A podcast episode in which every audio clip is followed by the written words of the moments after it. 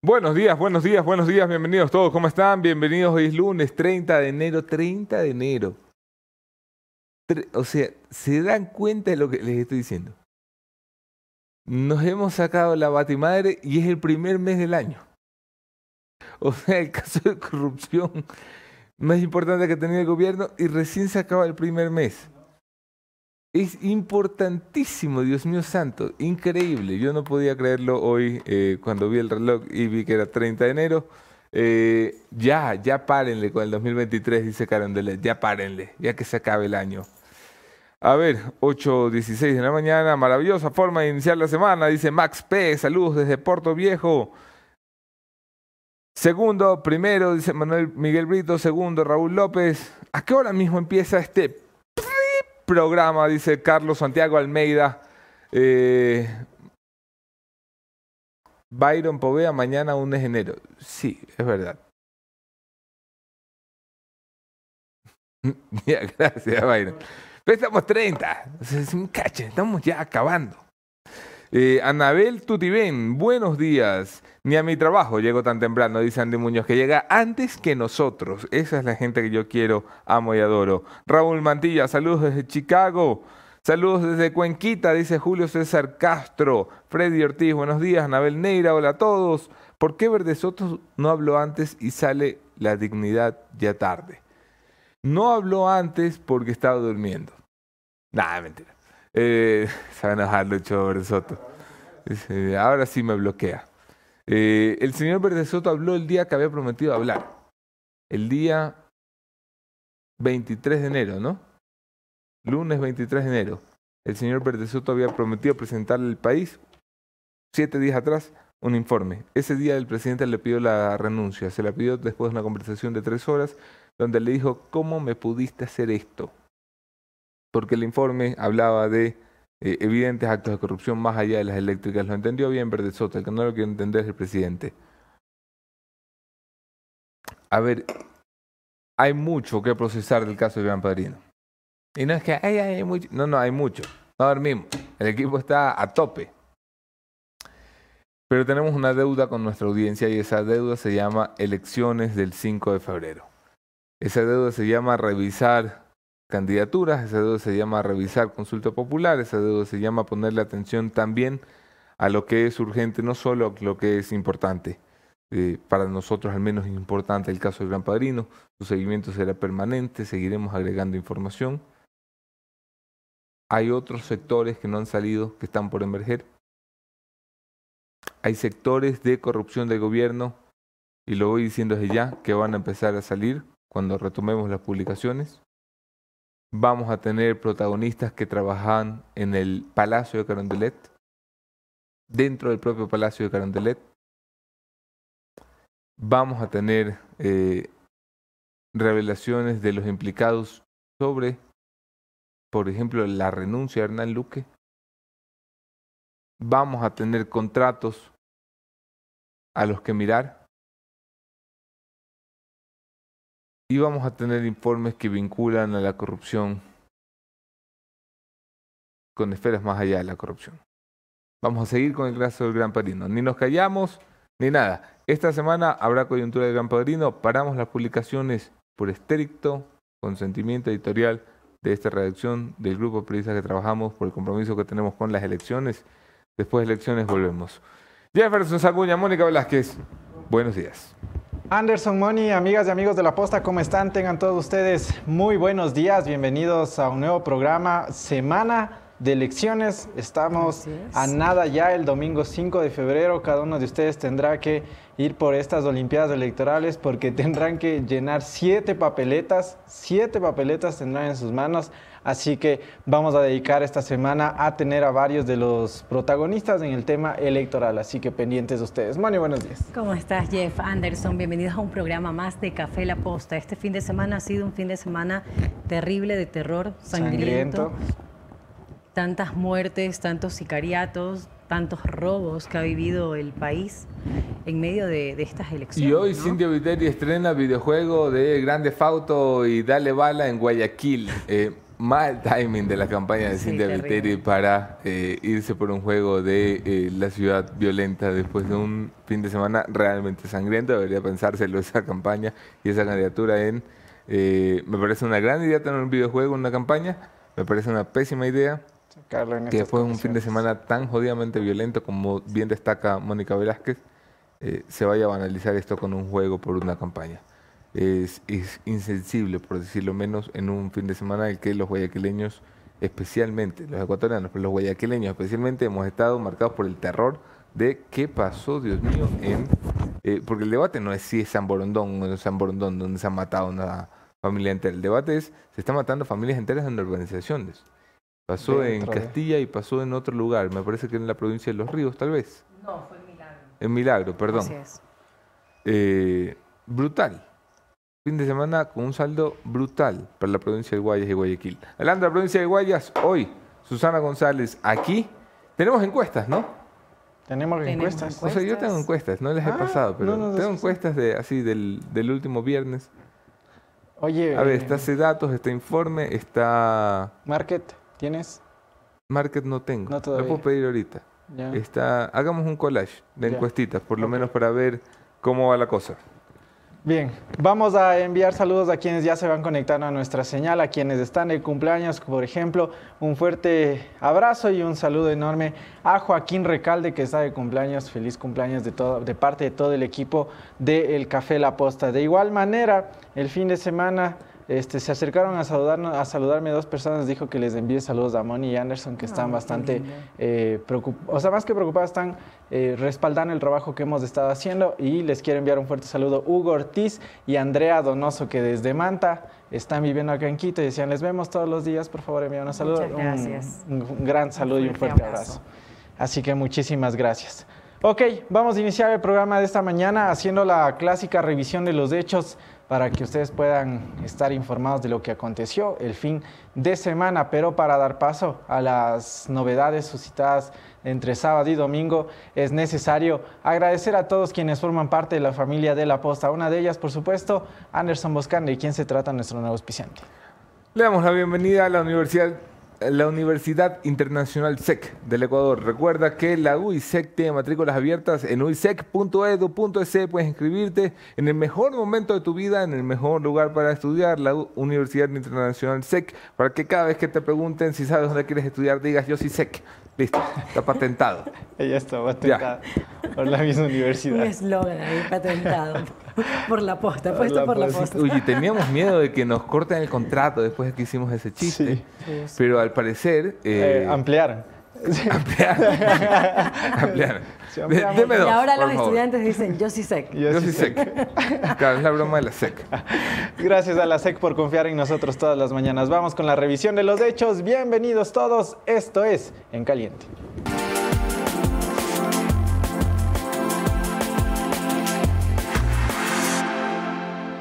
Gracias por seguir conectados a nuestra señal. El siguiente mensaje a los estudiantes que nos ven desde la ciudad de Guayaquil, todos los estudiantes de bachillerato del año lectivo 2020 y 2021 de colegios fiscales y fiscomisionales deben acceder al enlace jóvenesejemplares.generaciondigitalgy.com para verificar si pertenecen a este programa de acuerdo con sus calificaciones registradas en la DACE. Así que ve ya y eh, consulta si es que evidentemente ahí tienes, está registrado y formas parte del programa. Ok, vamos a pasar directamente a las noticias, eh, las novedades que han sucedido para después ir Oye, con- ¿hasta cuándo se puede publicar encuestas? Yo es que siempre rompo la ley, entonces no quiero, quiero dejar de romper la ley. Creo que hasta el, ju- Hasta el día viernes. ah, hasta el viernes. Hasta el viernes pasado. Hasta el viernes pasado. Así Vamos dice a que- romper la ley hoy en directo, aquí. A ver, vamos, vamos, aguanta. Deja preguntar antes de romper Ya. la ley. No, rompamos, rompamos. Leo sus comentarios. Si ustedes quieren que rompamos la ley electoral y le hagamos ñaca ñaca a Diana Tamaín, ¿qué nos va a hacer Diana Tamaín? Ya nos votó una vez el CNE. ¿Qué va a hacer? No. ¿Votarnos dos? Oye, ¿te acuerdas de esas épocas donde Diana Tamaín nos mandaba eh, a, a la Guardia Pretoriana, el CNE, y nos sacaban, Qué bestia, y lo sacaban. nos sacaban a patadas? La. Moni grababa esa vez, me Sí, acuerdo. yo estaba grabando.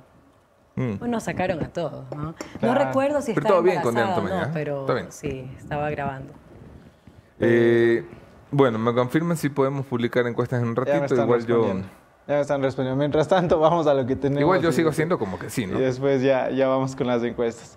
Em, el día de ayer se tomaba en cuenta eh, la coyuntura de lo que hemos venido conversando acá, el caso del Gran Padrino, el caso Encuentro, como lo llamó la Fiscalía General del Estado, y eh, en un panel en el programa Políticamente Correcto de Coavisa eh, se pronunciaba también el señor Cristian Zurita, eh, periodista de investigación, que mencionaba que los vínculos de lo que se ha hablado en, el, en, el, en este caso en particular tienen que extenderse hasta otra, hacia otras dos personas eh, que él considera que se los debe panear. Así que escuchemos las declaraciones de Cristian Zurita en el programa de Coavisa.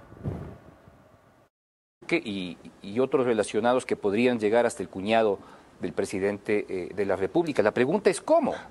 La ya. pregunta es cómo, y pues a, a, hay que retroceder un poco en el tiempo y, y pensar que el momento en que llega al, al Ministerio de Energía el señor eh, Javier Vera Grunauer, es él quien empieza a generar eh, una fuerte influencia para colocar y designar a los gerentes de las unidades de negocios. ¿Sí? En eléctricas y petroleras. Sobre todo en eléctricas, ¿ya? ¿ya? Porque él tenía un, un, interés muy particular en temas mineros, que eso habrá que analizar al futuro y que nadie ha tocado, ¿sí? Yeah. Pero en este tema, que deja en evidencia los audios filtrados por la posta, es, se establece claramente que ahí existía un conjunto de voluntades que terminaban eh, directamente eh, protegiéndose, ¿sí? Uh -huh. Desde el gobierno al más alto nivel. ¿Sí? hasta los grupos de, de decisión. El más alto nivel es, las... según tu lectura, Vera y Luque. Y más arriba en la presidencia, pues hay que hablar de Fabián Pozo y hay que hablar de María Belén Cordero, que han sido los principales defensores de Vera. Bueno, no es María Belén, no es claro, Ana Belén Cordero. Aquí lo que me parece muy novedoso, eh, bueno, es la invitación a una persona que, que no está tan al tanto de la investigación que se ha realizado. Eh, y por otro lado, también este, la pregunta del periodista, esto llega a las esferas más altas del poder, de la presidencia, pero les cuesta todavía mencionar nombres, decir a las personas involucradas. Y aquí es donde Cristian Zurita dice a Ana Belén Cordero y, y a Fabián Pozo, que ellos también ya se han pronunciado y han sacado un comunicado que, que no tienen nada que ver. Y vamos a dar lectura precisamente a ese comunicado, Moni, sí, que sí, es precisa de, de, igual manera el siguiente aspecto que tenemos preparado para ustedes. Sí, ¿Qué es lo que la decía? imagen 2. Espera, espera, antes de seguir al comunicado que es importante, eh, me estoy tratando de, casi agarro una encuesta falsa de ese dato, ¿sí sabes? ah, de las que mandaron. Claro, sí. es que ahora te publican en redes Casi, sociales. casi, casi. Es que tengo de, la, de, de los que te envía la tía y de los que te envía ese dato, ya lo cojo de ese dato nomás. eh, importante, importante señalar algunas cosas. De lo que dice Cristian Zurita, Javier Vera Grunauer sí es un, parte de la estructura Correcto. fundamental. Fundamental. Lo van a ir viendo en los próximos días. Fundamental. Le llaman el gordo traidor. No me gusta poner esos calificativos contra el señor Vera ni contra nadie, pero así se refieren a él sus propios ex compañeros de, eh, la banda. Eh, y lo llaman el gordo traidor porque, claro, a Vera lo hacen subir como ministro y en algún momento Vera se pelea con eh, el gran padrino y la banda. Y cuando se pelea, se voltea donde Fabián Pozo y entre los dos mocionan al señor Hugo Aguiar de espaldas a, a la banda. ¿Cuándo sucede esto? Tras la caída de Italo Cedeño, que se produjo en este mismo espacio, cuando Italo vino el Chobocán y salió destituido, salió renunciado, por así decirlo por el presidente de la República. Bueno, ese día, el señor Fabián Pozo por un lado, el señor Javier Vera por otro, le emocionan al presidente el nombre de Hugo Aguiar. Hugo Aguiar es un experto en derecho administrativo de primerísimo nivel, con maestría en Harvard y toda la vaina. Y claro, una Biblia del derecho administrativo de este país. De un gran problema. De petróleos no sabe nada. Uno. Y dos, su equipo eh, le juega a Barcelona en múltiples ocasiones. De un equipo cercano con el señor Guarderas, con el señor Cabrera, con el señor Salgado, con el señor Gámez, que son nombres que más adelante eh, podemos seguir conversando de esto. Ok, ¿a qué voy? Ve la traición a la banda, pero no se hace aliado de Fabián Pozo. En esto se equivoca Cristian Zurita. Eh, me imagino que la equivocación es de buena fe, Claro. eh, por desconocimientos de algunos de los detalles. Vera se equivoca porque eh, Vera, perdón, Zurita se equivoca porque Vera y Pozo no hacen tándem. No se lo que hacen es los dos nominan al mismo hombre. Al final Aguiar respondía más a Pozo que a Vera. Pero Vera, hasta donde nosotros hemos podido mapear, no tenía negocios eh, que sean visibles en esta red. Miren que Fabián Pozo no es de mis personajes favoritos del gobierno. Nosotros hemos tenido encontrones muy duros con el ministro Pozo después de las múltiples denuncias que hicimos en el tema de las aduanas, donde muy convenientemente la Comisión de Fiscalización nunca llegó a ningún lado, donde está la señora Ana Belén precisamente como vicepresidenta. De forma muy conveniente, esa comisión nunca llegó a ninguna parte con el caso de Anubio. Nos hicieron ir, presentamos pruebas, documentos, una carpeta entera, perdimos una hora de la vida, nunca llegaron a ninguna parte. Uy, qué conveniente. Bueno, pero otra cosa es ir a inventar eh, que ellos tienen una relación que hasta el momento, siete meses de reportería después, no nos arroja. ¿Qué dice la señora Cordero y el señor Pozo? Bueno, tengo las declaraciones de Fabián Pozo, que le responde al periodista Cristian Zurita. Ante las desacertadas afirmaciones del señor Cristian Zurita en el programa Políticamente Correcto, como firme defensor de la transparencia pública, el respeto a la honra y la libertad de prensa, expongo lo siguiente. Ni yo como funcionario público ni mi esposa como asambleísta tenemos nada que ocultar y estamos siempre abiertos a todo escrutinio, sugerencia o petición de aclaración. Punto 2. Conocí al exministro Vera cuando se integró al gobierno como viceministro de Minas y luego como ministro. Mi relación con él siempre ha sido estrictamente profesional en el ejercicio de nuestras respectivas funciones. No tenemos, mi esposa y yo, ninguna clase de relación o interés común con el exministro, directa o indirecta.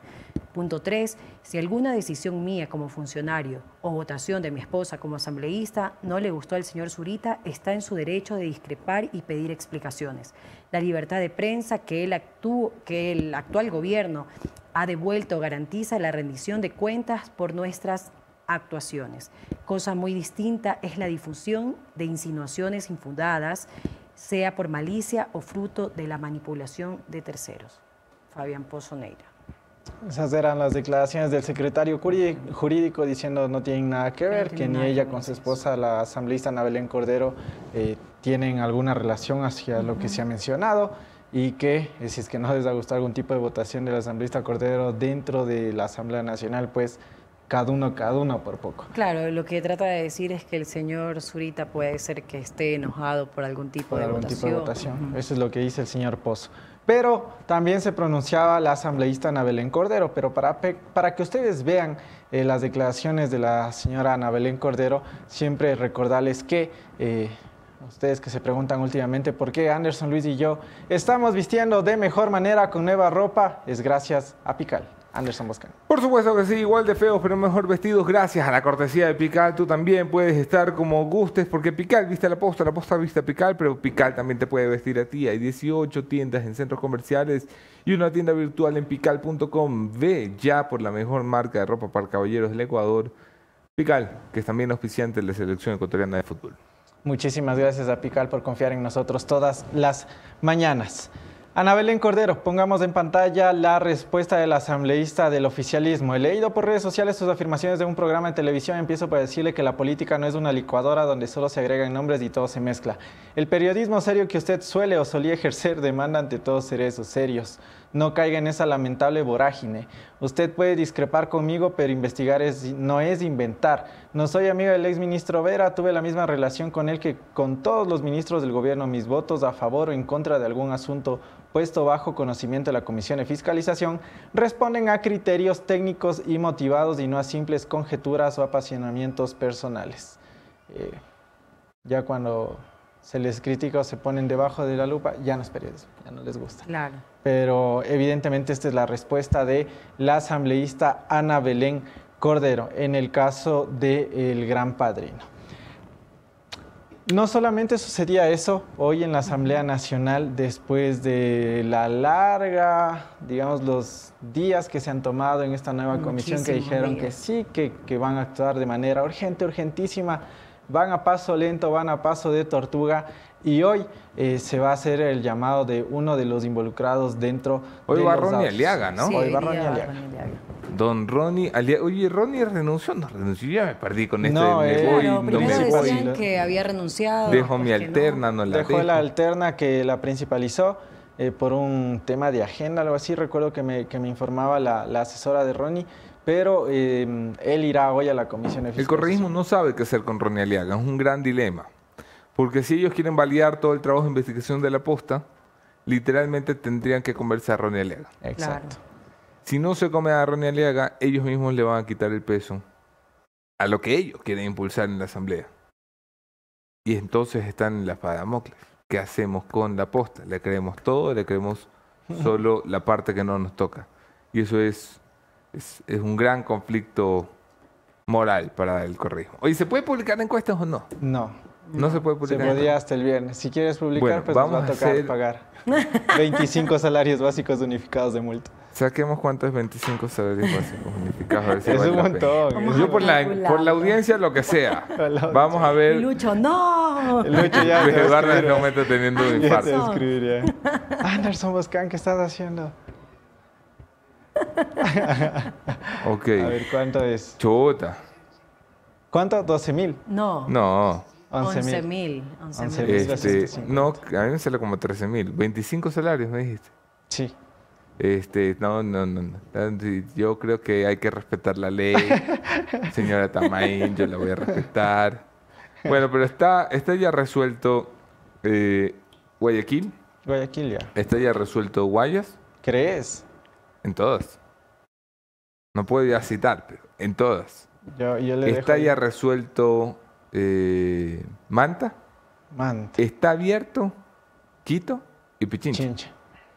Ahí es donde está la mirada en realidad eh, puesta de los que somos amantes de la política, porque, y yo lo dije desde el principio, Es que voy a hay buscar mucha esas declaraciones. confusión, mucha confusión con el voto de Pavel y con el de Yunda.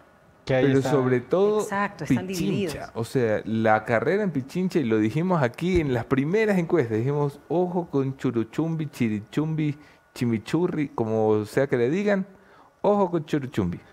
Que va a ser una pelea apretadita la de Pavón. con- Pero es que el George son 11 lucas, no lo hagas Anderson Moscán. Preocupado, Jorge Romero. En el grupo interno, cuidado. Bueno, lo he reflexionado y la audiencia vale esos 11 mil dólares. En este momento vamos a hacer la presentación de las encuestas de... No. ¿No? Este, ahí le dijeron, mira el programa, George. Y ahí prendió ahí, no. No puede ser, Nuestro gerente general a cuidar la plata de la compañía. Por favor, no lo hagan. Ok. Eh, tranquilo, buscan la encuesta verdadera, la iremos en las urnas, dice Luis Criollo. Sí, es cierto, la encuesta eh, final Claro. la tiene el pueblo ecuatoriano este 5 de febrero. La consulta eh, resuelta, ¿no? Eh, resuelto también. En favor, En favor de todas las preguntas. en favor de alguien, que no puedo decir porque son 11 mil dólares. Esquiva 11 mil dólares de multa. Ok. Claro, y a votar con responsabilidad, con hechos, con, con, con las personas que se sientan identificadas. Sí, si usted está de acuerdo con la consulta, vaya y vota a favor de la consulta. Si no les gustan algunas, no voten las que no, no le gustan. Pero, haga lo que le dé la sí, gana, que es lo que le decimos aquí toda la vida. Nadie le va a decir por qué votar. Usted vote por lo que le dé la gana, vote pero vote de forma informada, razonada. Diga, mi voto es en favor de esto o en contra de esto. Pero no salga con eh, mi voto es porque me dijo fulanito. A ver, vamos, avante entonces. Ya, hacemos como que ¿Y no hay tú vas a votar? No sé si voy a mira, votar. mira, mira, mira. No sé si voy a votar. A lo mejor sí. ¿Será? No, sí, de ley tengo que ir a votar porque después... ¿Esa multa cuánto es? Busquemos cuánto es. Multa. Oye, son siete papeletas. O sea, Siete multas. Siete Siete papeletas. multas. Por cada papeleta no, no, una multa. No, es solo una, solo multa. Ah, sí, solo una. Pero bueno. Tranquilos, hay pauta para ratos, dice Adela Rodríguez y se ríe. Eh, se viene INA Papers. Voten nulo, dicen. ¿Quién gana en Guayaquil para alcalde y prefecto? El que sabe que ya no podemos hablar de encuestas. Claro, ya no se puede. Ya el Jeff dice que sale muy caro hablar de encuestas. Pero por o ti, mejor la Manolo. audiencia que nos diga quiénes creen que van a ganar. Es, y que Ajá, comenten ahí. Miren, nosotros no podemos poner los números, pero tal vez ustedes en los comentarios pueden poner los números. y nosotros leemos. Y nosotros como que, ups, un comentario. Ah, Y estamos, no estamos Y rompiendo. la Jorge, ¡no! Ups, un comentario y lo pusimos así al aire porque es libertad de expresión y Diana Tamaín así con, con la factura con el lista para poner la multa ya a ver pongámonos serios Eh, ¿dónde les recomiendo mirar yo la pelea? Quito Pichincha esa va a estar bonita. Estar bueno. Eh, va a estar muy bonita. Va a ser una pelea codo a codo eh, y hasta el último minuto. Vamos Vamos a seguir con más novedades, vamos a seguir con el tema de. Senel Money, pero para que vayamos con esa noticia que tú les vas a contar a nuestra audiencia, ¿a dónde tiene que acudir la gente si necesita un apoyo en el tema tributario? Tienes que ir a Ecovis. Si estás buscando soluciones profesionales para tu empresa, comunícate con Ecovis. Firma internacional con amplia experiencia en auditoría, contabilidad e impuestos. Con Ecovis siente el respaldo de consultores con más de 20 años de experiencia. Contáctalos ya. Aquí están sus números, sus contactos, direcciones y Ya está red social, ahí en LinkedIn Así los puedes es. encontrar, anda ya Ecovis, el mejor respaldo. Ok, teníamos también novedades en Senel Money. Y continuamos, así es, Antonio Icaza, que fue mencionado aquí también justamente en el caso El Gran Padrino, dejó de ser el gerente de CENEL. Es la imagen número 5, chicos. Sí, el Eh, número 5 ahí está. justamente es el comunicado en el marco del proceso de evaluación que efectúa EMCO y tras una rigurosa evaluación, el directorio de CENEL sesionó este 27 de enero de 2023 y decidió por unanimidad aceptar la disponibilidad del cargo presentada por el gerente general ingeniero Antonio Clemente y Casa Morla. Ok, eh, muerte anunciada de Antonio Casa, mencionados el día 1 en la trama del Padrino. Correcto. Hay más por venir de Antonio Casa. Decisión acertada del Gobierno Nacional de comerse eh, a uno de los gerentes.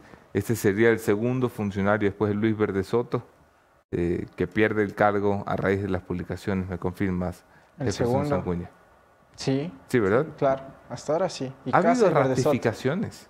Ratificaciones. Ratificaciones. Aún no. Porque el presidente, no sé si se acuerdan, hace 10 días le dijo a todos los gerentes, preséntame la renuncia y yo voy a escoger quién se queda y quién se va. Pero están temerosos porque no saben quién va a terminar embarrado, entonces están, eh, luego de un proceso riguroso de selección, eh, Claro, pero no terminan, no terminan de ratificar los puestos clave. Flopec, ¿qué va a pasar con Flopec? Petro, ¿qué va a pasar con Petro? Selec, ¿qué va a pasar con Selec? Toquillas ahí, hombre de Jorge Orbe, ¿no? Sí. Aguiar, hombre de Fabián Pozo. Rosero, hombre de Hernán Luque. ¿Los van a ratificar? ¿Sus y- preguntas? Y la EMCO igual, ¿no? La EMCO eh, a cargo de Ponce, Ponce. que es hombre de Iván Correa.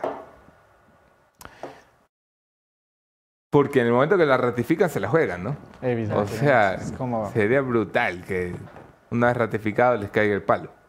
Y que parece que sí, ¿no? o sea, con lo que hemos publicado en CELEG, en Flopec, el- lo que menciona el informe de Uquilla Luis fue de ratificado, dice Mauren Ramírez. ¿Me pueden buscar esta eh, Vamos a ver. información? Uquillas.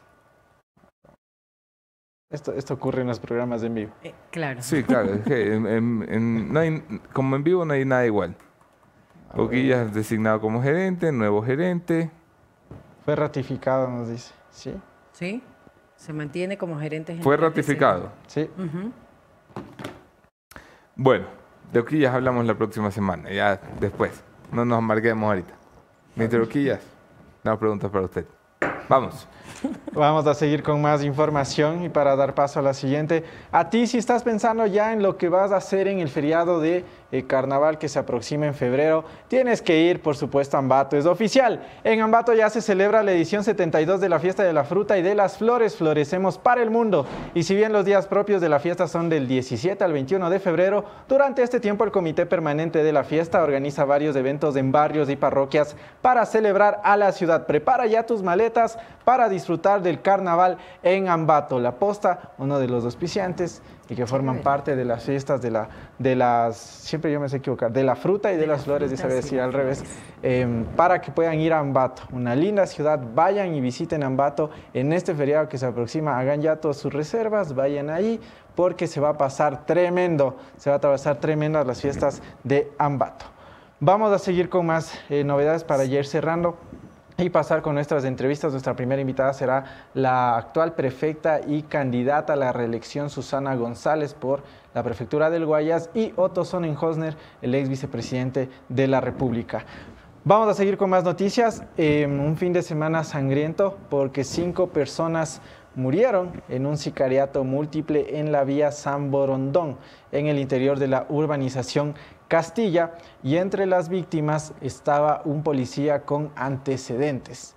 Eh, dentro de esta masacre. Aquí yo claro, es un ex policía que tenía antecedentes penales y todas las personas que fallecieron tenían algún vínculo familiar. Incluso fallece una niña de un año. ¿Estaba herida o falleció? Eh, yo tenía entendido que falleció. Era una de las, de las, víctimas. es lamentable porque se empieza a normalizar, aunque no se debería un fin de semana donde no solamente ocurrió eso, también se dio otro hecho, Moni, en sí, justamente en Milagro, eh, masacre en un billar de Milagro, hay cuatro muertos. Y este justamente se suma a, los indicadores de sicariatos y, de muertes violentas del fin de semana. Tremendo, fin de semana sangriento, no se ha pronunciado y en total silencio el ministro del Interior, el señor Juan Zapata, el mismo presidente de la República, no han dicho nada ante un fin de semana este, totalmente sangriento, totalmente preocupante y que pues las autoridades mutis por el foro. Claro, y bueno, los indicadores que ahora son reservados, que no nos permiten a nosotros los periodistas poderlos revisar, eh, me dicen muchas personas, ¿sabes qué? A pesar de que compartan los indicadores, no van a tener la información precisa. Precisa porque no hay completa transparencia con información. Solamente que para nosotros es útil. y en, Milagro también nos dicen, en Milagro lamentablemente está siendo muy constante el tema de sicariatos y asesinatos, piden ayuda a las autoridades. Yo justamente tengo aquí eh, de los homicidios del fin de semana, Guayas, 17 eh, homicidios, 5 en Urbanización Castilla, 1 en Prosperina, 1 en Narcisa de Jesús, 2 en Rosales, 1 en Entrada Valero Estacio, 1 en Colinas de la Alborada, otro 2 eh, en 45 y Pancho Segura, uno en Vieja Prosperina, Riberas de los Vergeles también uno, uno en Pancho Jácome, uno en Milagro, vía Ruta Azúcar. Eso, esos datos estaban hasta la madrugada del, del, domingo y durante el día se dieron más. Sicariato en Villa España, en el parque eh, de Tapa Mallorca, atentado en Milagro en un billar, cuatro fallecidos y heridos y en pasaje por la escuela 9 de octubre, una, una data recolectada por el señor Carlos Oporto, ya que eh, toca hacer literalmente este trabajo de hormiga de, eh, de, de ver todos los acontecimientos, de irlos contando, porque desde las autoridades no lo no lo dan y aún no lo dan hasta el momento tampoco, así que eso les podemos informar. Bien, vamos entonces ya con las entrevistas eh, de esta mañana. Nuestra primera invitada, la actual prefecta y candidata a la reelección, la señora eh, Susana González para dar paso, me dice, hola, ya estamos viendo Isabel que nos está viendo, acabo de anunciar que vamos con la prefecta. Entonces, vamos paso ya a las entrevistas, pero el siguiente mensaje a las personas que nos ven desde la ciudad de, em, a más bien a las personas que nos ven por todas las partes del país y del mundo. Recuerda que únete ya a la Escuela del Aire líder en capacitación aeronáutica internacional, forman aspirantes a tripulaciones de cabina y agentes de tráfico aéreo. Te invitan a una capacitación corta y de alto vuelo. No te pierdas esta oportunidad única de despegar en tu carrera profesional. Escuela del Aire, aquí tienes su número de teléfono para que los puedas escribir por WhatsApp para más información. Vamos con las entrevistas del día. Bienvenidos todos, esto es Café La Posta.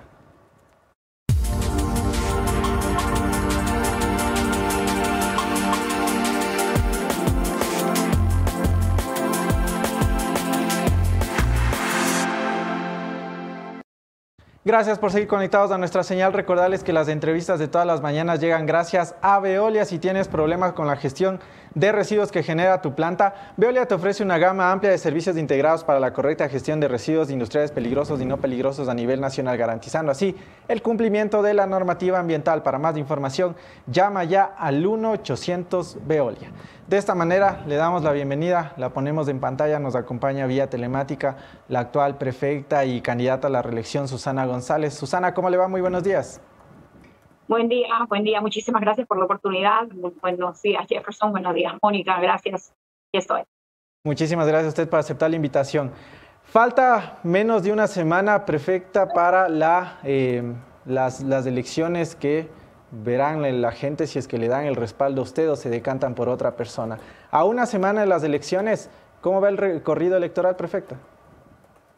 Muy bien, yo creo que nos hemos centrado y focalizado en lo que les interesa a las familias que viven en la provincia del Guayas, en el interés ciudadano, es el estado de bienestar, en qué, cuáles y cuáles son los compromisos que vamos a adquirir los próximos cuatro años. Como bien usted sabe, Jefferson, yo recibí una prefectura en medio de un escándalo fuerte de corrupción, en medio de unas situaciones que lamentablemente hizo que se rompiera ese vínculo con la ciudadanía y la tarea fue recuperar esa confianza, no solamente de los ciudadanos, de los sectores, de los eh, gremios, de la academia, sino de, de toda la sociedad civil. Y lo que hay hoy es de respuesta con respecto al respaldo ciudadano tiene que ver específicamente con todo lo que hicimos en, poco más de dos años. Recuperar no solamente unas arcas quebradas y ponerlas a funcionar bien, eh, transparentar procesos, recuperar el deber ser de la prefectura con respecto a cuáles eran las competencias y cuáles eran más allá de las competencias lo que podíamos intervenir en, en para lograr el estado de bienestar con los ciudadanos. Así que eh, eh, la respuesta en los recorridos tiene que ver con haber cumplido, lograr transformar para bien la vida de las familias. Usted dice, claro, hemos hecho un montón de obras durante eh, mi gestión, que lo acaba de mencionar, perfecta, y sin duda una de esas obras que es hoy por hoy criticada y que no se ha visto aún en su gestión es del famoso dragado que usted prometió. Eh, ¿Qué ha sucedido con el dragado? ¿Para cuándo el dragado, perfecto? Bueno, Jefferson, el dragado arrancó hace poco más de cinco meses cuando se empezaron a hacer las instalaciones civiles hidráulicas que ya están casi en su totalidad eh, hechas en, el, en, el, en la zona de depósito. Esto quiere decir que aparte no solamente que es una obra esperada por 60 años, por más de casi 60 años, sino que la reprogramación es parte de lo que se da. Se dan en los vuelos, se dan en, en los buques, se dan en las embarcaciones. Esta parte le corresponde al consorcio y es lo que ha sucedido. O sea, la reprogramación se da por parte del, del consorcio, no por parte de la prefectura. No, no, por parte de la prefectura hemos hecho lo que corresponde. Primero, la sanción, la multa que correspondía por la reprogramación y luego las, los cinco meses de ejecución de obras de toda la parte de que es ingeniería civil e hidráulica sobre terrenos, eso es importante decirlo, este, Jefferson. Primero, se da un proceso de un contrato transparente. Segundo, 63 millones de ahorro para la provincia sin endeudar a la provincia.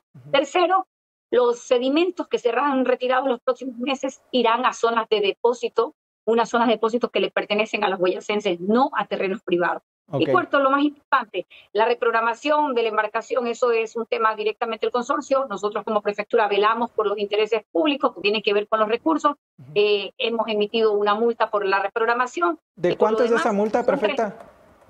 esa multa es diaria, solo tiene que, eso lo, solo revisa el administrador del contrato, pero eso se está ejecutando ya. Y finalmente de mi parte, para darle paso a los chicos que también tienen más inquietudes, esta reprogramación entonces, ¿para cuándo, se, para cuándo llegaría eh, lo que, lo del mes de febrero. Mediados del mes de febrero y con esto silenciamos a aquellos que decían que la draga era la única expectativa para el tema de la elección, eh, de la elección, mi querido Jefferson. Hay un tema que tiene que ver con transparencia, tiene que ver con seriedad.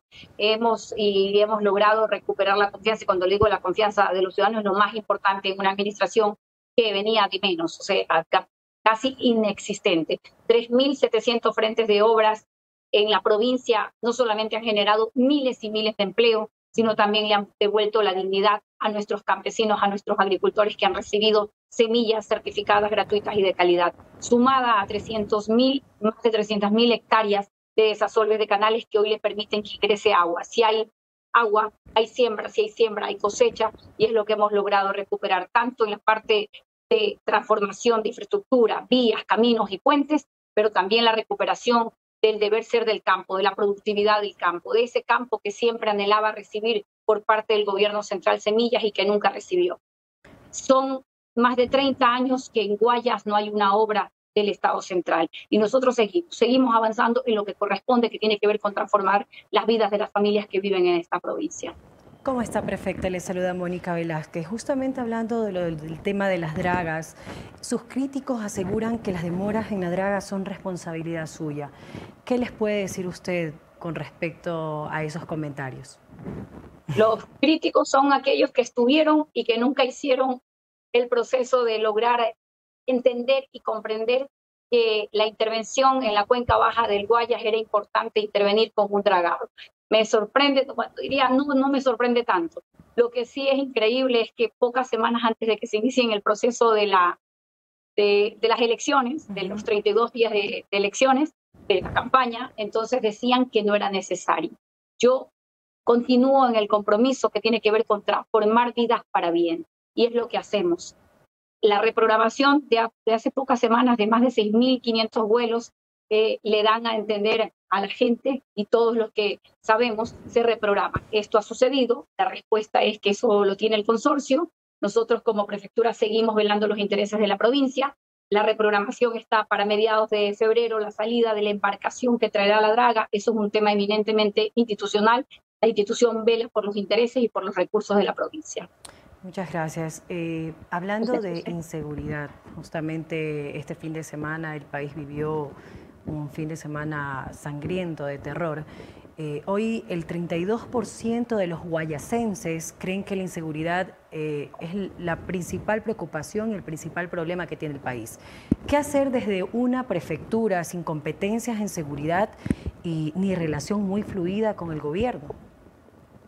Bueno, la, la inseguridad es competencia indelegable del gobierno central, a la ausencia del gobierno central, pese a que repiten que deben coordinar. Nosotros como prefectura hemos coordinado con todos los municipios y todos los municipios, tanto de Guayas y tengo entendido que otros municipios del país, han puesto recursos, han puesto equipamiento, han puesto todo.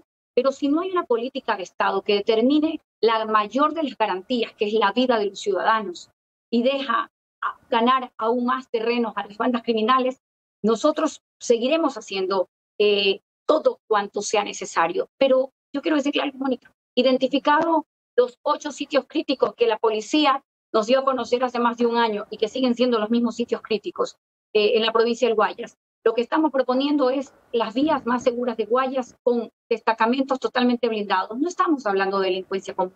Estamos hablando de bandas criminales organizadas que han ganado territorio, ese territorio que le pertenecen a los ciudadanos. ¿Eso es justo? No.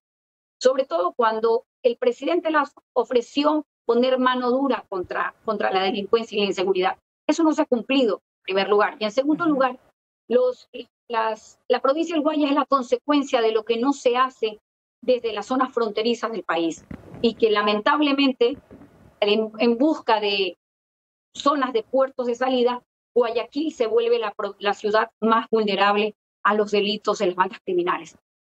Identificado los sitios críticos en el corredor productivo de la provincia, nosotros nos, nos estamos comprometiendo que en estos próximos cuatro años vamos a instalar un sistema integrado de seguridad que lleva no solamente los destacamentos para los grupos integrados como GEMA, GOE, GIR eh, y la policía que, estarían dentro de estos destacamentos que serían ocho, sino además cámaras a lo largo con inteligencia artificial que reconozca a quienes vienen delinquiendo de otras provincias o, o, a su vez el reconocimiento de placas de quienes vienen también delinquiendo con sus vehículos o que se movilizan a la provincia de Guayas, pero también escuadrones de camino. Esos escuadrones o patrullas de camino que estarán cada 30 kilómetros eh, tomará la posta la siguiente patrulla y así sucesivamente. En caso de eventualidad, poder tener capacidad del escuadrón de reaccionar frente a algún riesgo inminente. Esto en cuanto a vías. Recuerde, y yo le repito, la competencia indelegable en materia de seguridad es del Estado. Mientras no haya política de mano de hierro contra las bandas criminales, todo lo que hagamos, sin duda, aporta, pero no soluciona el problema. Perfecto, buenos días. ¿Cómo está Anderson Boscan? Le saludo. Qué gusto tenerla en el programa. Un gusto, Anderson. Muchas gracias. Yo ya no puedo citar encuestas porque me cuesta 11 mil dólares según me ha informado mi equipo, pero eh, todas las encuestas le favorecían eh, en mayor o menor medida eh, para la toma de, del despacho por segunda oportunidad. la pregunta entonces no tiene que ver con las posibilidades de éxito que ve usted en el 5 de febrero, sino con si esas posibilidades de éxito superarán una vara histórica que ha mantenido el Partido Social Cristiano o si será usted la prefecta con reelección eh, con menor cantidad de votos eh, de la historia del partido. ¿Y qué mensaje podría dar esto? Yo creo que tiene, eso tiene que ver con una madurez política, mi querido Anderson. Tiene que ver con, no importa con cuánto ganes, al final vas a gobernar y vas a hacer una prefectura para todos, incluir a los pequeños, medianos y grandes. Y es lo que hice desde hace poco más de dos años. Eh, la productividad tiene rostros tanto de campesinos pequeños, pero también de familias y caseríos que se dedican a hacer de, la vida de las, de las zonas rurales la posibilidad de que llegue el, el alimento del campo a la ciudad. No es lo importante el número de, de votos, lo importante ahora mismo es manejar con una política de gobierno provincial que cada vez se independice menos, dependa menos de los humores políticos de los gobiernos centrales que lamentablemente han castigado a la provincia del Guayas. Y le digo lamentablemente han castigado porque la medición de los últimos tres gobiernos ha sido competir con la productividad de la provincia, competir con las tomas de decisiones de la provincia, cuando lo que deben ocuparse es cada vez que tanto los gobiernos provinciales como los municipios tengan más independencia, tengan más autonomía, para poder resolver los problemas y los temas de los ciudadanos. La última vez que estuvo usted en campaña, eh, al igual que todo el Partido Social Cristiano, estuvieron de la mano de Guillermo Lazo, que era entonces candidato por Partido Social Cristiano, Movimiento Creo. Eh, luego se dio la ruptura eh, abrupta, antes de tiempo probablemente, del presidente Guillermo Lazo con el Partido Social Cristiano. ¿Eso afectó también las relaciones institucionales? Me refiero eh, las relaciones entre la prefectura de Guayas y el gobierno nacional están trastocadas y si están trastocadas, ¿cómo, afectan, al gobierno provincial? A eso me refiero, Anderson. Los humores de los gobiernos centrales lamentablemente castigan el desarrollo, el bienestar y la prosperidad de los ciudadanos. Sí, son 121 millones que el gobierno central le debe a todas las familias que viven en la provincia de Guayas. Eh, son recursos que, se de, que, que les debe el gobierno central y que afectan. Sin embargo, eh, una visión administrativa que tiene que ver con gastar poco e invertir mucho, hemos logrado llegar a una fórmula que tiene que ver con el 10% de gasto, 90% de inversión. Y en este 10%, Anderson, dentro de una administración austera como la que he implementado en la prefectura, lleva el 8% de ese 10% es de anteriores administraciones. Eso es lo que ha permitido que Guayas dependa menos de los humores del gobierno, sin embargo, sigue, seguimos y seguiremos exigiendo no solamente seguridad, porque es la provincia que más aporta al Estado central. El 25% del presupuesto que se gasta, el gobierno sale de la provincia del Guayas, pero es la provincia del Guayas la que sostiene la dolarización y sin embargo esto no se revierte en el bienestar de los ciudadanos porque no llegan las rentas completas, hablan solamente que estamos al día de los, de los dineros ordinarios, ¿verdad? Que son los que, los que fluyen cada mes. Pero ¿qué pasa con las deudas que heredó? El gobierno. Por ejemplo, más de 15 millones de dólares en riego que no ha llegado a la provincia y que el gobierno pretende criticar en su momento a las prefecturas o a los municipios. Eh, no ha llegado los, la redistribución de los recursos que corresponden de acuerdo a lo que es mandatorio, que no, no, se le haría un favor a la provincia del Guayas. Es imposible sostener relaciones con un gobierno al cual, el cual le ayudamos a llegar, sin duda, porque todos llegamos de alguna manera, decíamos, Ecuador merece eh, en su momento que un gobierno tenga la sensibilidad de hacer las cosas bien. Pero esto, esto, eh, eh, esta, este, esta ruptura no se dio solamente con el Partido Social Cristiano, se dio con todos los sectores, con campesinos, con agricultores, con el sector industrial, con el sector académico. La, el, la famosa frase del gobierno del encuentro Anderson se convirtió en la, la ruptura total con todos los sectores. Entonces, lo que hoy estamos exigiendo al gobierno lo que le corresponde a la provincia. 121 millones que no se ha, no se ha devengado y que a, su vez son y deben ir en beneficio de obras y servicios que beneficien a la gente. Perfecta, voy a alejarla de elecciones eh, del 5 de febrero, que me imagino que es lo que ha ocupado gran parte de su agenda y mente en los últimos días y semanas. Pero el país ha vivido desde el 9 de enero una serie de debates alrededor de actos de corrupción relacionados al círculo íntimo del presidente. Quiero pedirle un comentario acerca de las revelaciones del Gran Padrino eh, y cómo esto afecta o no a la política nacional sin duda alguna, todo acto de corrupción afecta no solamente al país, sino a la mirada que tienen eh, otros países con respecto al Ecuador. El vínculo de personas eh, cercanas al, al presidente involucrados en una cadena de corrupción, sin duda alguna, afecta y afecta desde la credibilidad hacia, hacia todo lo que tiene que ver con el deber ser de, de una de política pública transparente que conlleve el bienestar de los ciudadanos y no el privilegio de un pequeño grupo cercano a él. Bien, fueron las declaraciones de la prefecta y actual candidata a la reelección Susana González por el Partido Social Cristiano. Al final del día, cada uno de los que nos ven y de los que nos siguen podrán determinar su voto hacia la, eh, la señora Susana González. Susana, muchísimas gracias por haber estado esta mañana con nosotros. A ustedes un, un abrazo fraterno, saludos. Muchísimas gracias. Ok, eh, varias de los puntos, ¿no? Eh, tratando de buscar la reelección, eh, dicen que todas las encuestas le darían ya un apoyo considerable ante los otros candidatos. Veamos qué pasa el domingo. Tú dices que en Guayas y en Guayaquil ya está decidida la cosa. O sea, yo sigo de cerca, evidentemente, yo sigo más de cerca las elecciones en Guayas y Guayaquil, por razones obvias y evidentes. Eh, y Guayas y Guayaquil han sido dos carreras aburridas, en realidad, para la política. Eh, como Manta. Manta ha sido una elección jugada desde el inicio. Agustín Triago, claro, Agustín Triago yo creo que va a tener de los índices más exitosos de elección eh, este, este 5 de febrero. muy probablemente por arriba del 50. ¿ah? Muy probablemente por arriba del 50 y eso es un numerazo. O sea, para un, un alcalde en reelección es un numerazo. Cintia Viteri se pone a prueba. ¿Logrará pasar el margen del 50%? ¿Será la primera vez en 30 años que un alcalde de Guayaquil se posiciona con menos del 50%? Eso es un duro golpe, a pesar de ser una victoria. Claro. que llega a concretarse, por supuesto. Todo aquí es en supuesto, no se pongan bravos. Eh, pero hay que ser, en supuestos, pero así mismo es. eh, claro. Cintia Viteri puede ganar si tiene amplio margen para ganar. ¿Y qué pasa si gana con menos de 50? ¿Cómo queda su liderazgo? Porque ¿quién está llamado a tomar el liderazgo del Partido Social Cristiano ante el retiro de Jaime Nebot? Cintia Viteri. Natural. Salvo que alguien vaya y se lo dispute, que también pasa. Que sí hay, ¿no? Si hay gente que le disputa hay mucha gente que y hay mucha gente que se la va a disputar de Cintia Viteri porque además la bronca interna es, es brutal. Y que están haciendo un fuerte trabajo en territorio. ¿ah? No, no, y la bronca interna ahí va a ser, eh, mira, se van a matar por el puesto de, eh, Jaime. Nebot.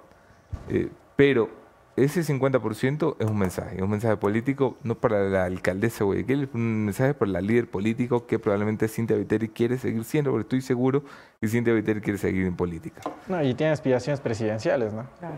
O sea, eso es evidente. Igualmente, una victoria de Susana González eh, no se mide en torno a el 50%. Los prefectos en Guayas hace rato que no se eligen eh, con mayoría de mitad más uno. Se eligen en realidad con más del 30%. ¿Cuál es el mensaje en cambio de Susana González?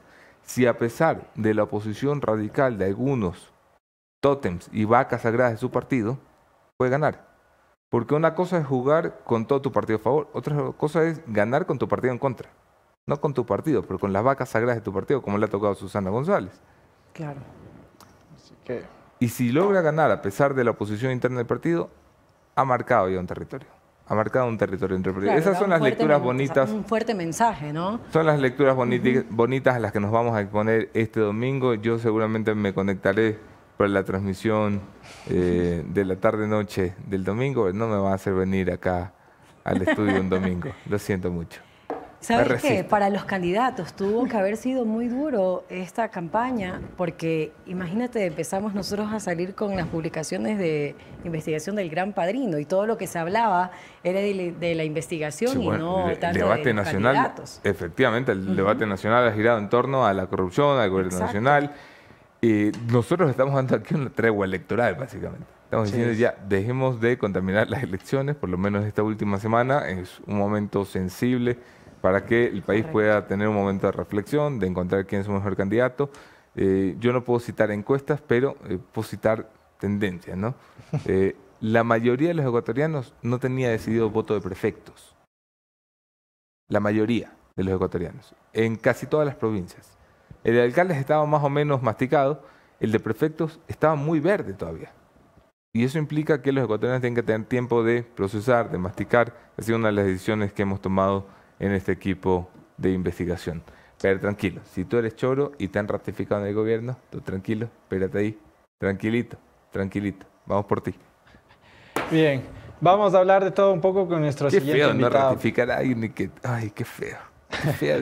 Yo entiendo por qué se demoran tanto. Claro, y que después salga una investigación chuzo, por gusto lo ratifiqué. Porque además el comunicado que ya que la ley dice, después de un estricto proceso de selección y contra Estricto. Ya nadie les cree ese estricto proceso de selección. Claro, como Bueno. Hernán Luque, que no lo conocen. Vamos. Vamos con nuestro siguiente invitado. Se trata del ex vicepresidente eh, de la República, el señor Otto Sonnenhosner. Y para dar paso a la entrevista, a ti que nos ves desde la ciudad de Guayaquil, ATM te recuerda que desde el 27 de diciembre entró en vigor la reforma a la ordenanza que permite sustituir el 100% del valor de las multas por educación vial o labor comunitario. 171 personas se acogieron a este beneficio. ¿Tú qué esperas? Corre ya a inscribirte por medio de la página institucional www.atm.gov.es. Ponte pilas y salda tus multas. Si hablamos de seguridad, hay que hablar de Falcon. Ahí muéstrales tú, Anderson, que tienes del sillón de Falcon. Recuerda que si... eh, Encuérdate con Falcon, encuérdate. ¿Dónde Uy. lo prendo? Aquí. ahí, ahí atrás. Prende, Atrás. prende, prende, prende, Así. prende, prende Falcon. Muchísimas gracias a Falcon. Recuerda que es una buena lámina de seguridad, puede salvar tu vida. Llegó ya Quito. Falcon, seguridad, lujo y confort al más Oye, alto nivel. Esto está de maravilla, loco. Es hermoso, loco. Es que es Queda de tu maravilla. carro. Yo una nunca lo había toqueteado, pero ahora que lo toqueteo Está suavecito, ¿no? es maravilloso. ¿Por qué mi carro no tiene esto? Porque no has ido al Falcon. Tienes que Tienes ir a que ir a Falcon. Falcon. Ya, vamos a ir a Falcon. Anda ya, todos sus showrooms están en Quito, Ambato y Riobamba, o si no, vive la experiencia Falcon en www.falcongrupo.com. De esta manera, le damos ya la bienvenida a nuestro siguiente invitado, el ex vicepresidente de la República. Nos acompaña vía telemática, Anderson Boscan. Tomas la posta. Vamos a darle la bienvenida al otro invitado de esta mañana. Era el chiste otro- interno, pero había que hacerlo invitado. público. Eh, es un gusto siempre decir. Yo sé que son terribles estos chistes con tu nombre, hermano, pero ¿quién, quién te manda? Tú solito saliste con llámame Otto. Bienvenido, Otto Sonnenholzer. ¿Cómo estás? Pero, pero tampoco es culpa, lo del apellido es peor, hermano. Quedémonos con los, con los chistes del, del nombre nomás. Que de moto y poto no pasan. Dios. Claro, claro. Eh, gracias por aceptar la Foto invitación. también, foto también, cierto. Bueno, ¿qué fue, Anderson? ¿Cómo estás? Bien, hace rato quería tenerte en el programa para poder conversar. Eh, hay, dos cosas que yo siempre he destacado eh, de, tu paso por la política. La primera es el poder desmarcarte de actos de corrupción en un cargo de tanta exposición como el de la vicepresidencia de la República, en un país donde parece que todo lo que toca lo público sale manchado. Eh, y lo segundo es el poder hacer análisis sin entrar en conflictos y riñas personales, que ha sido otra de las cosas que me agrado siempre de poder conversar. Y quería conversar contigo precisamente, déjame arrancar por allí, luego iremos a seccionales. Pero permíteme arrancar por la publicación del Gran Padrino, por el debate que está teniendo en la Nación sobre corrupción en el círculo íntimo del presidente de la República, sobre si esto es un funcionario torpe eh, que ha caído en la tentación, sobre si esto nos muestra falencias estructurales del Estado, sobre si esto es un desafío para el gobierno de Guillermo Lazo. ¿Qué es el Gran Padrino para ti, eh, Otto? Mira, yo creo que esto hace daño porque el gobierno comete un error grave cuando al posesionarse declaran por terminada la corrupción en el país. Yo que he estado en el servicio público y que he hecho comunicación tantos años, eh, la única forma de desterrar la comunicación de un país es que lleguen marcianos. Entonces, los ecuatorianos, por desgracia, muchos, eh, sobre todo quienes se involucran en el sector público, entran por las razones equivocadas y creo que es prácticamente imposible evitar tener casos de corrupción.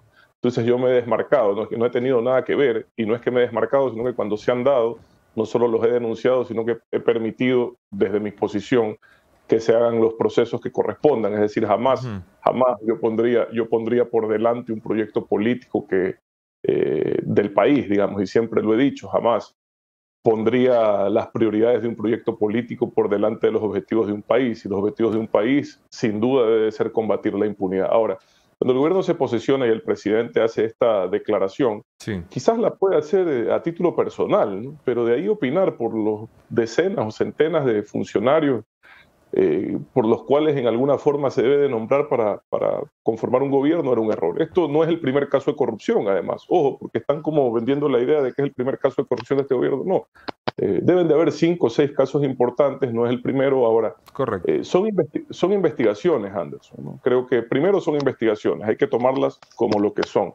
He escuchado parcialmente las cosas, no puedo dar una opinión eh, profunda del tema porque no, no, tengo la totalidad de la información. Si estuviese en la posición de autoridad, lo primero que haría es eh, tratar de conocer la totalidad de la información para dar un criterio. Creo que hay audios que directamente sí dejan muy mal parados a, a un par de, a un funcionario principalmente y a, y a, y a un individuo que entiendo que no es funcionario, pero que es amigo de, de un pariente del presidente. No veo todavía algo contundente en contra de ese pariente del presidente, menos en contra del, señor Holguín. No lo veo personalmente, pero tú dices que vienen más cosas. Entonces, cada vez que tú dices que vienen más cosas, Anderson, eh, yo me prefiero abstenerme, porque no, digamos, lo ideal sería... ¿no?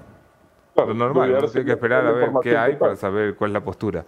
Eh, claro, pero tú, estás, tú, estás, en un juego de rating y un gobierno no se puede dar el lujo de estar en un juego de rating. Un gobierno tiene que no, no, no estoy en un juego de rating, estoy en un juego de voy publicando según tengo tiempo de procesar las cosas. Y, mm, pero, si, pero entonces, si aquí tuviéramos 200 periodistas más, hubiéramos publicado ya todos. Me pongo en el lugar del gobierno, trato de ponerme en el lugar del gobierno, entonces yo tengo esa capacidad de, sí, de no personalizar las cosas. Como gobierno, ¿qué es lo que tú quieres? Partiendo de que tienes buenas intenciones, pues, partiendo de que tienes buenas intenciones. Voy a darles ese beneficio de la duda. Quieres toda la información para actuar, para frenar, para cortar, para separar, para tomar decisiones. Entonces tú recibes lo que tienes ahora. Yo fuese gobierno, evidentemente ya no estaba el señor Luque, no lo conozco, pero evidentemente él debería de haberse separado de forma inmediata y debería de investigarse más a fondo su situación. Ese ciudadano no lo conozco tampoco, que creo que es apellido Cherres, discúlpame si me equivoco, no, no, no, no los tengo claros porque no los ubico ni de, apellido Cherres. ni de Guayaquil. Entiendo que no es funcionario público, la pregunta es eh, qué espacio tenía en el poder para andar eh, ofreciendo cosas, ¿no? Esa es la pregunta. Y ahí es donde falta la información, es decir, quién le daba ese espacio, cómo, cómo lo conseguía, etcétera.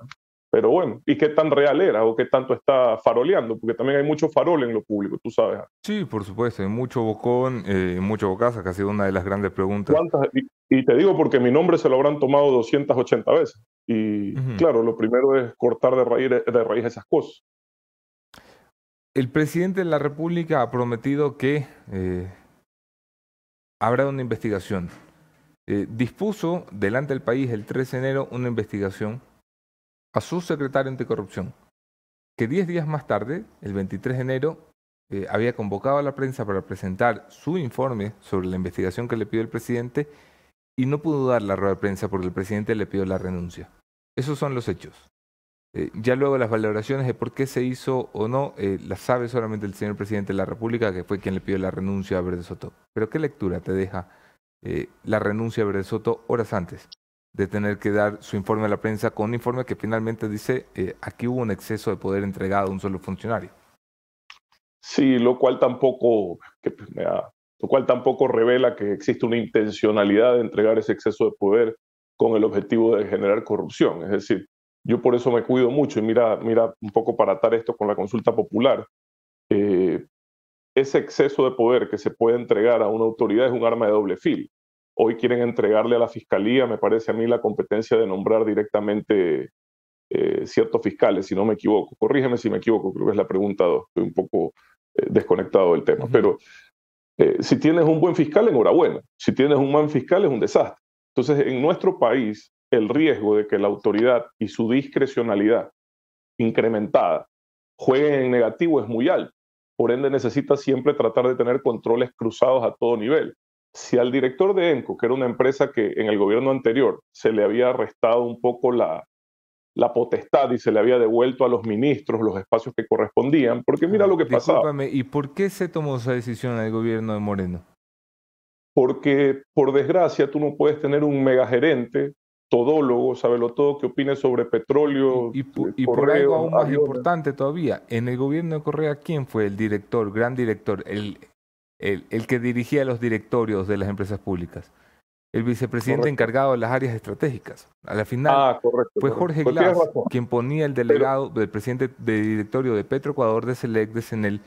Lo que hizo el gobierno Moreno fue desmontar algo que a todas luces no había funcionado, que era concentrar el poder de la chequera de las empresas del Estado en una sola persona.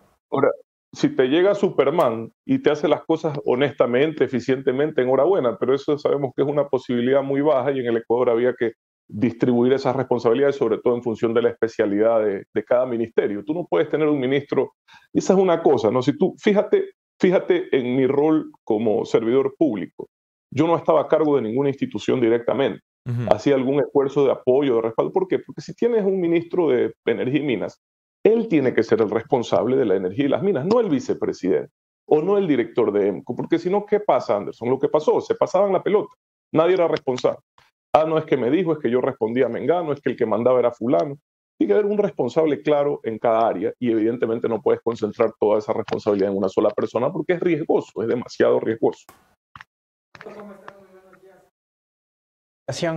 Eh, una de las consultas que te quería hacer es respecto a la Secretaría Nacional Anticorrupción que mencionaba Anderson. La ha habido en el gobierno de Moreno cuando estuvo Dor Ordóñez, cuando estuvo el señor de la Gasca. Y hoy por hoy también la hubo. Y hoy también, y hoy también la hubo con Luis Verde Soto. Pero ¿para qué sirve una Secretaría Anticorrupción, Otto, cuando los resultados que se presentan no le gustan al gobierno de turno? Mira, la Secretaría Anticorrupción en el gobierno anterior se cerró por un reclamo de la, me parece, no sé si fue público o no, de una de las autoridades de control que sentía que se estaban encontrando en el camino de la investigación. ¿ya? Eh, creo que se debe de definir, si la tienes, creo que se debe de definir bien el rol. Me parece que el rol del señor Verde Soto no era un rol preventivo ni tampoco investigativo, sino un rol de verificar qué normativas se pueden cambiar para a futuro plantear eh, una situación de mayor transparencia. Así lo entendí, es decir, era como una secretaría. Se, se fue cambiando, ¿no? Porque al inicio dijo que era para prevenir Después ya se lo modificó, después que vaya a investigar el caso del Gran Padrino, o sea, se fue modificando en el camino. En el gobierno anterior, esa secretaría tuvo alguna importancia porque también se procesaron cantidad de, casos de corrupción del gobierno y del gobierno previo a ese, y se hicieron algunos esfuerzos por gestionar recuperación de recursos y otras tantas cosas que se dieron en esa época.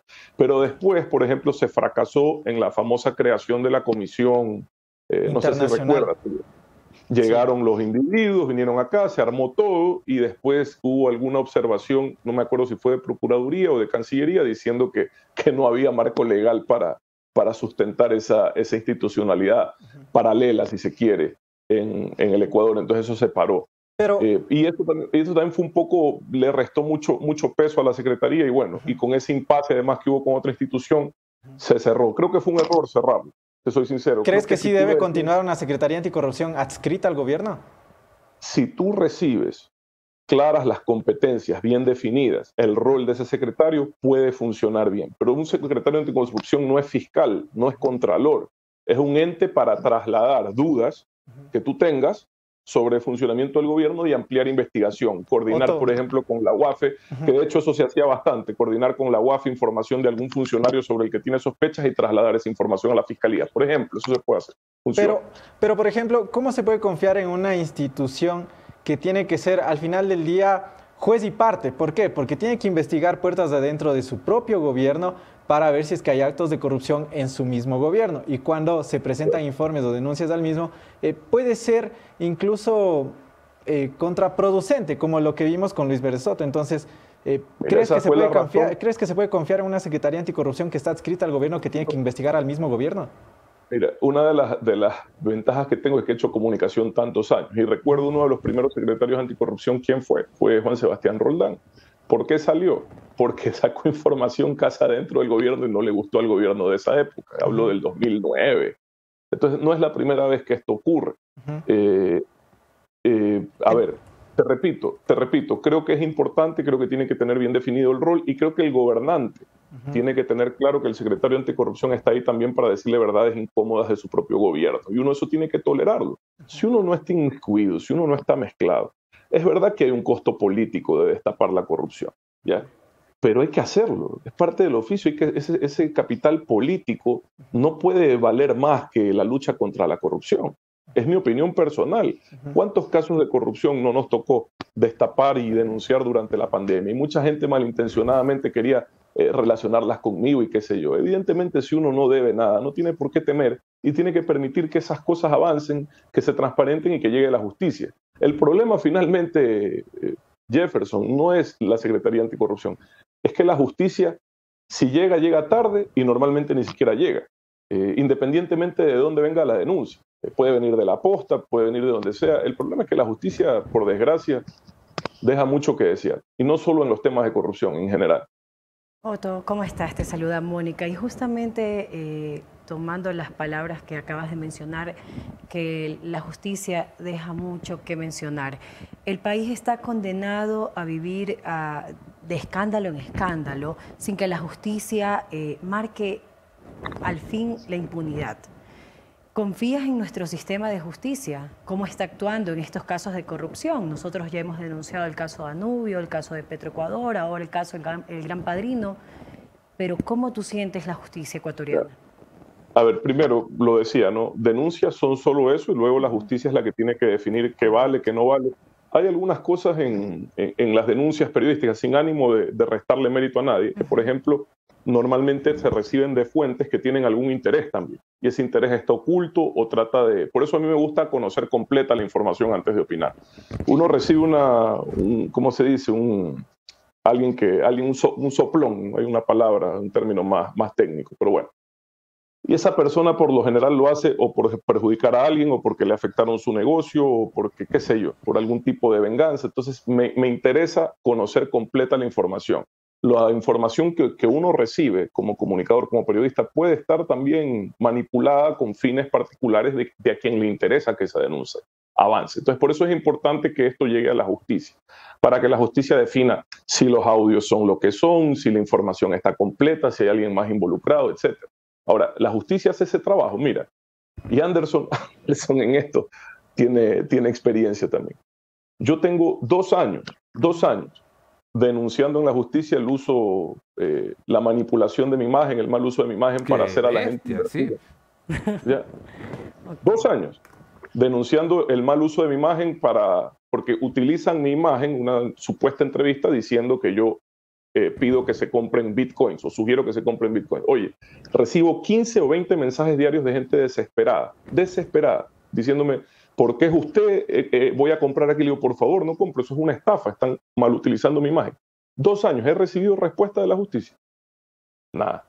Del sistema, de nada, nadie hace nada. Entonces la justicia está, no sé si sobrepasada, no sé si no tiene las herramientas, la capacidad.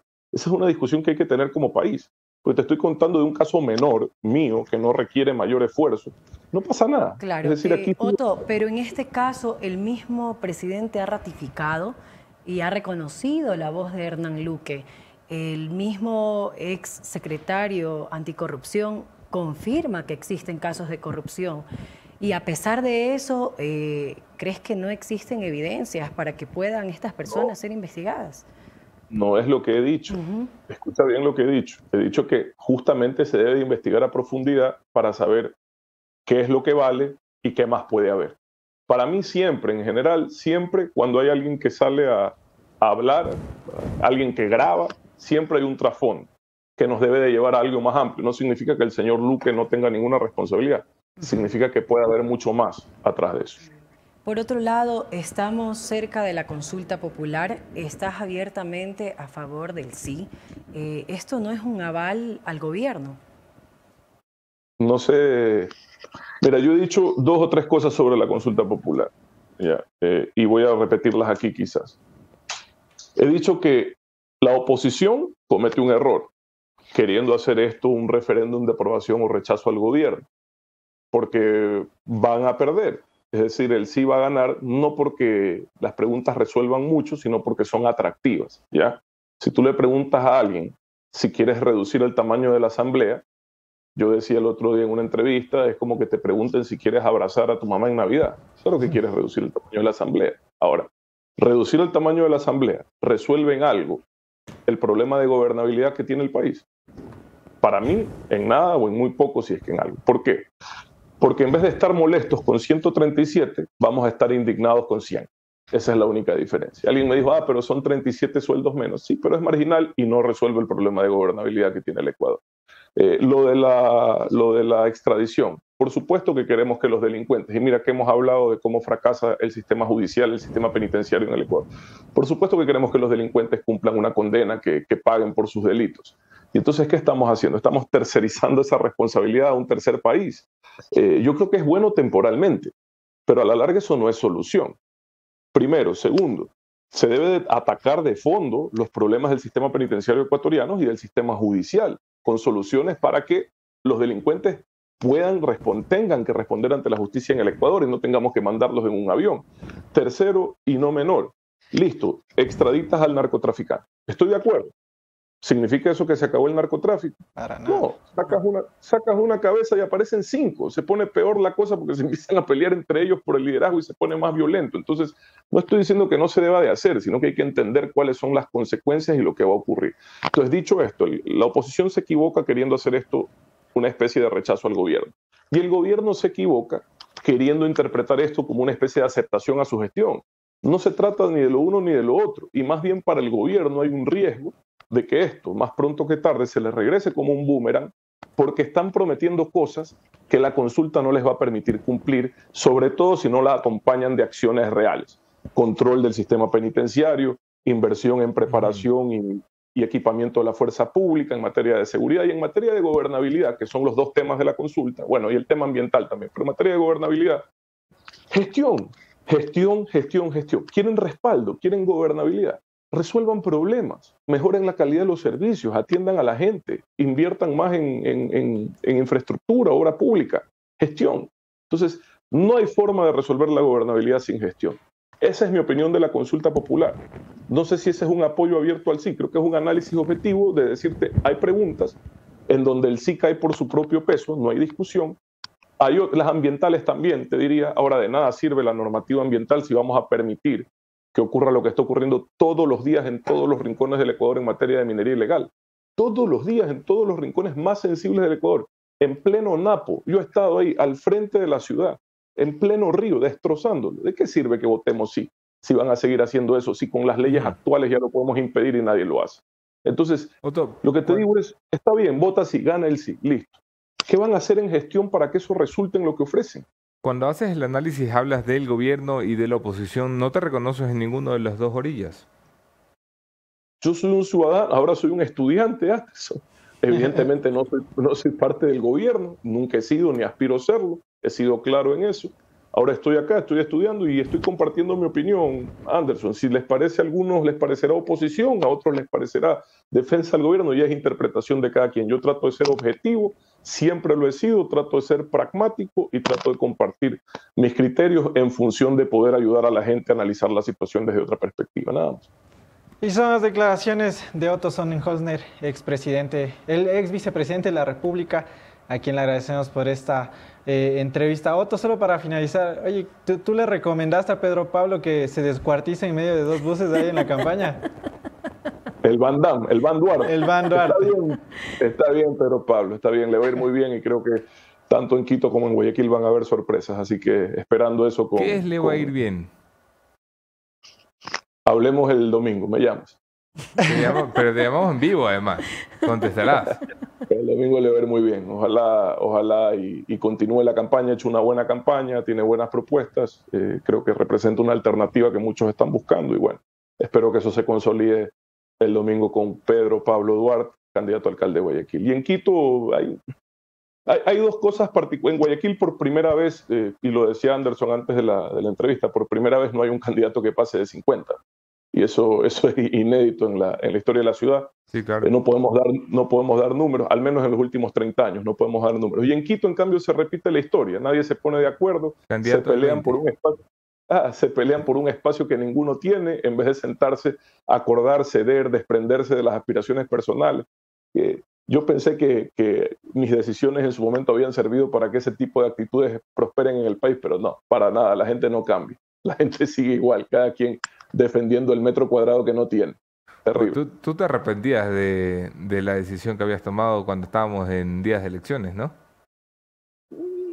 No, yo no me arrepiento de nada, Anderson. Creo que me apena que el país no encuentre un camino. Tampoco yo puedo ser vanidoso y decirte si yo fuese presidente. No. Creo que eso hay que verlo. Cada quien tiene que, tiene que hacer su esfuerzo. Creo que el gobierno ha cometido demasiados errores. Ya ha pasado el tiempo de aprendizaje. Van a cumplir dos años en el poder. Y yo espero, como ecuatoriano, que enmienden sobre todo su capacidad de gestión. Veo que han hecho cosas que son buenas, terminar obras inconclusas. Eh, alguna vez, alguna vez me preguntaste tú o, o, no sé si fue Luis Eduardo, que cuántas casas había construido el gobierno de Moreno. Las está inaugurando toditas el lazo, me no, parece. ¡Qué duro! me parece, me parece positivo. No, pero lo digo bien, porque cuando. Lo digo bien, porque son las únicas obras que ha entregado el presidente, le hizo Moreno. ¡Qué loco! No, no. O sea, imagínate ese momento en el que Moreno ha hecho más obras que tú. Yo me retiro. ese día me retiro. Oye, cuidado, cuidado con la lengua. No lo digo en ese sentido. Yo, me dediqué y se los dije cuando, cuando se posicionaron dedíquense a terminar obras inconclusas. Se entregaron hospitales en todo el país, hospitales que estaban listos, algunos de ellos que se los quisieron robar tres veces antes de empezarlos a construir, sobre todo ahí en Manaví, tú recordarás. Sí, claro. Los problemas de corrupción que hubieron con esos hospitales, eh, se están entregando casas y se están terminando obras inconclusas. Y eso es muy positivo porque las obras, siempre lo digo, no son de los políticos, son de los ciudadanos. Ahora, tienen que hacer obras nuevas, nueva infraestructura, nueva inversión pública para tener un impacto en el crecimiento económico, porque el crecimiento económico del país, sin ese espaldarazo del sector público, no va a tener el, desarrollo que necesitamos. El Ecuador recién el año pasado alcanzó niveles eh, perdón, prepandemia, mientras los otros países, sobre todo Colombia y Perú, han crecido 17 18% acumulado. Nosotros recién alcanzamos el 8 que habíamos perdido durante la pandemia y creo que ya es momento, con las finanzas públicas saneadas, con estabilidad fiscal, de generar bienestar en función de reactivar la inversión pública que ha estado apagada por años. Inclusive el último año del correísmo se apagó, ¿por qué? Porque el terremoto y la situación, después la pandemia, los paros, la falta de recursos. Hoy es otra situación y creo que el gobierno tiene una oportunidad de traducir esa situación en bienestar, de no quedarse en celebrar los números azules, sino de traducir esa salud fiscal en prosperidad. Ese es el desafío. Ojalá lo comprendan así y ojalá lo ejecuten así. Ojalá. Otto Sonnenholzen, ex vicepresidente de la República y ahora sí que difícil despedirte del programa, hombre, ya. Aquí nos vemos otro día. Gracias, Otto. Eh, siempre es grato conversar con... Con otro invitado. Con otro invitado. Invitado. Cuando, no está enojado. Cuando era vicepresidente y lo ya se ponía bravísimo. Estaba enojado. Te mandaba un mensaje larguísimo, sí, Anderson, creo que tal cosa. Y ahora es todo fresco. No, cae mejor el loto sin cargo que el loto con cargo. A ver, no votes por Otto Sonnenhorten para que nos caiga bien. No, mentira. Eh, va a estar interesante esta semana.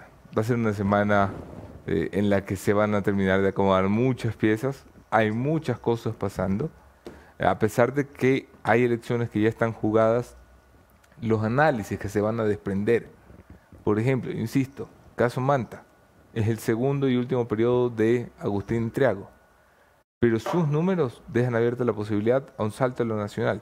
¿Qué pasa con el alcalde que en la tercera provincia más grande del país, en la tercera provincia más poblada de electores, eh, retiene una alcaldía muy, muy competitiva como Manta, con un margen tan amplio. Se convierte en figura nacional. Totalmente. ¿Qué pasa con Cintia Viteri?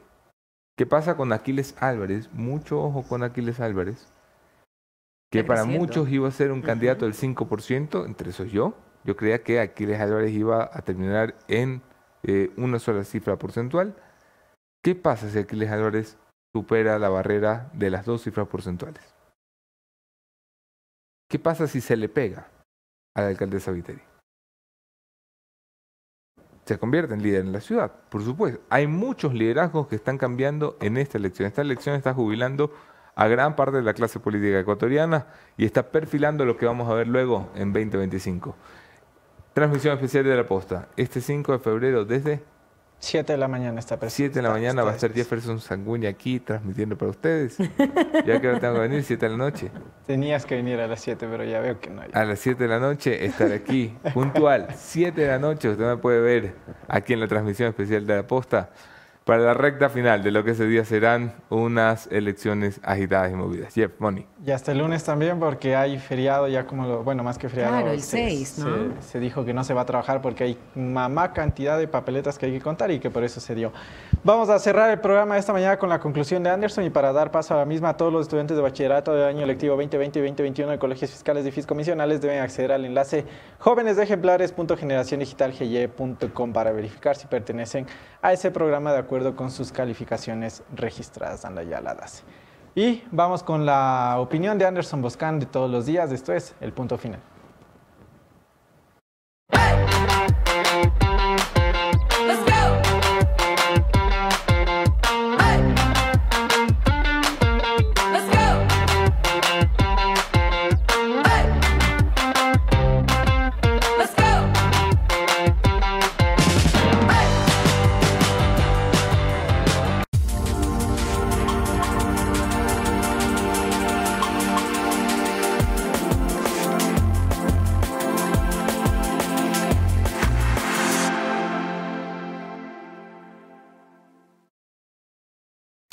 Este es un mensaje del presidente de la República para todos ustedes. Escúchenlo. Y cuando la posta estés investigándote un ministro a muerte y estemos ahí, ya se caiga tu ministro, ¿ya nos, vas a mandar a clausurar o qué? En lo absoluto. El periodismo investigativo es fundamental. Es el contrapeso del poder. Y la prueba es que ustedes han llevado a cabo un periodismo investigativo de primer orden, no solamente con el gobierno, sino con, también con actores políticos del lado de la oposición. Por lo tanto, mm, es, es, es un elemento fundamental en política. Esta es la conclusión más corta de la historia. Tiene usted razón, señor presidente. Gracias por decirlo. Bien, la conclusión llegó. Muy cortita. Gracias a Cola Civil que recuerda que llegó con las islas de Europa nada más y nada menos que con 10 patentes mundiales y te ven los huesos, las articulaciones y quieres tener uñas suertes y una piel única debes consumir Colasil, porque lo que ves aquí y escuchas cada mañana no es colágeno, es del mejor generación de colágeno, el más concentrado y absorbible a nivel mundial. Gracias por estar conectados a la señal de la posta, por seguirnos, por suscribirse, por escucharnos en Spotify, eh, por hacernos número Somos número uno en Spotify. Así que muchas gracias. Aquí cerramos el programa de esta mañana. Aquí nos vemos. Interesante el programa, ¿no? Interesante. Chau, chau, chau, chau, chau. Chao, chao.